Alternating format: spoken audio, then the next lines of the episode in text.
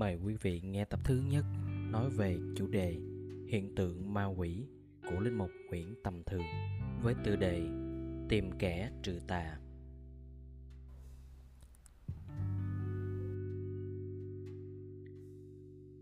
Loạt bài về câu chuyện có thật xảy ra cách đây hơn 20 năm do chính tác giả tìm đến xứ Cái Bông, Ba Tri, Bến Tre để tìm hiểu phỏng vấn và quay phim tài liệu các nhân vật trong cuộc là cha sở, nạn nhân và những nhân chứng vẫn còn đó. Nơi đây, hơn 20 năm về trước đã có xôn xao một thời, nơi xảy ra câu chuyện quỷ nhập vào một người thiếu nữ.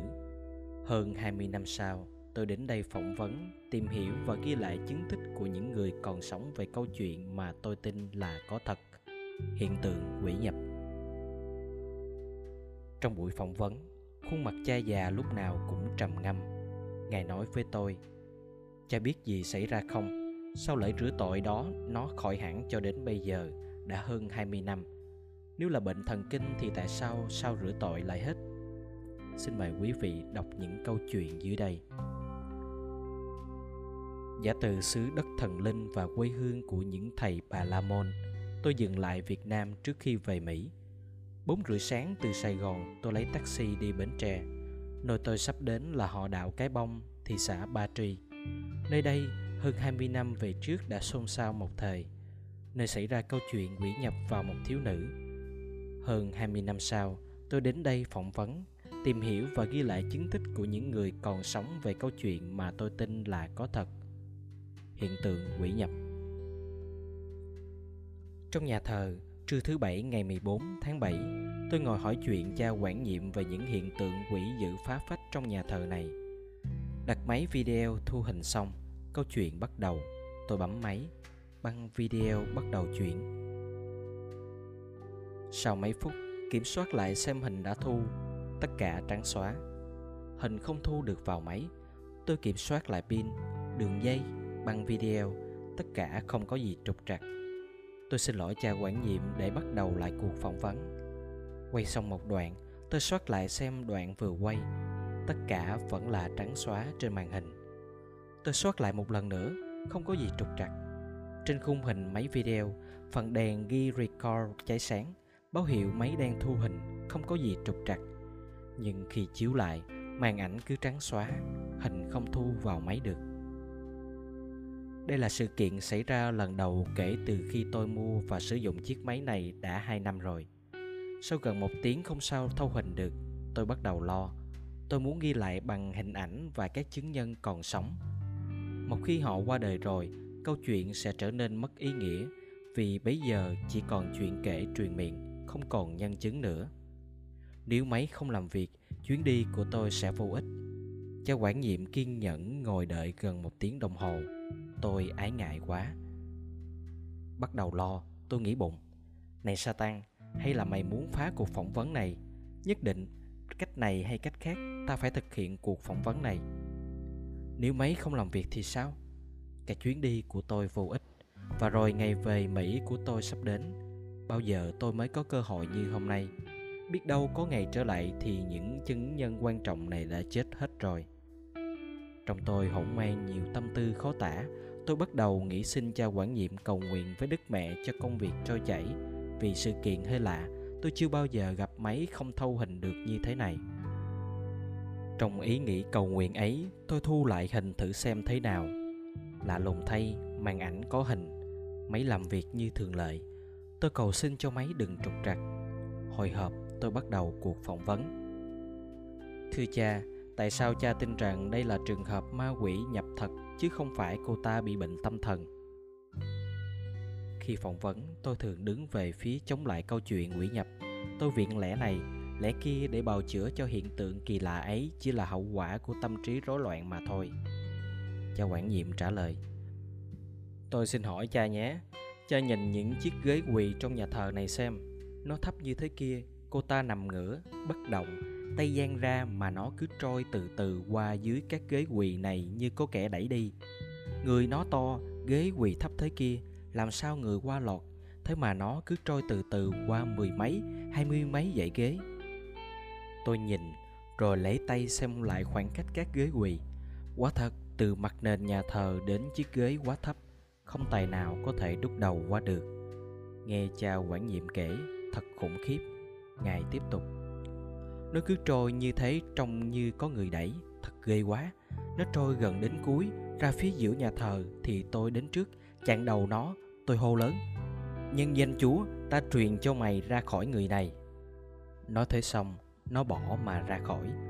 Cô ta trở lại bình thường. Đấy, như thế mà cha bảo là bệnh tâm thần à.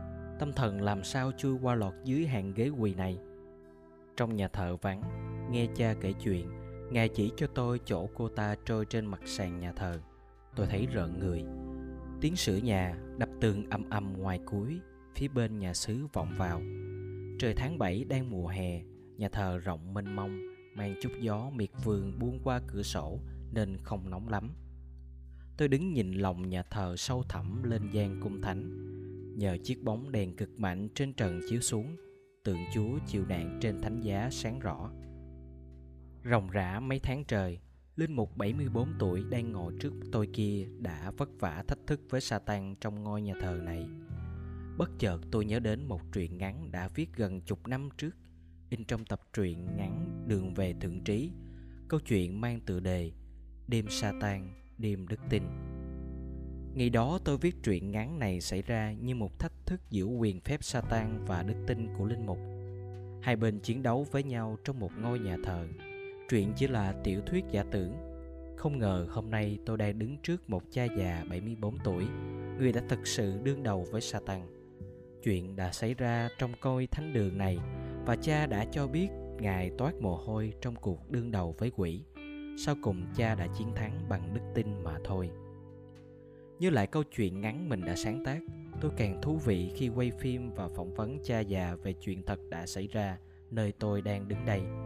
Trong truyện ngắn, tôi mô tả Satan có một quyền năng không nhỏ. Trong chuyện thật xảy ra ở đây, cha già kể tôi nghe, quỷ nhập nơi người con gái này cũng thế. Cha nói, mới đầu tôi rảy nước phép, nó sợ, tôi dí thánh giá vào nó, nó thụt lùi. Tôi lấy dây stola dây cắt phép truyền nó phải ra nó hốt hoảng nhưng mà cha biết không sau một thời gian nó không sợ nữa có đời nào tôi đưa dây cắt phép nó lấy đặt xuống đầu làm gối ngủ.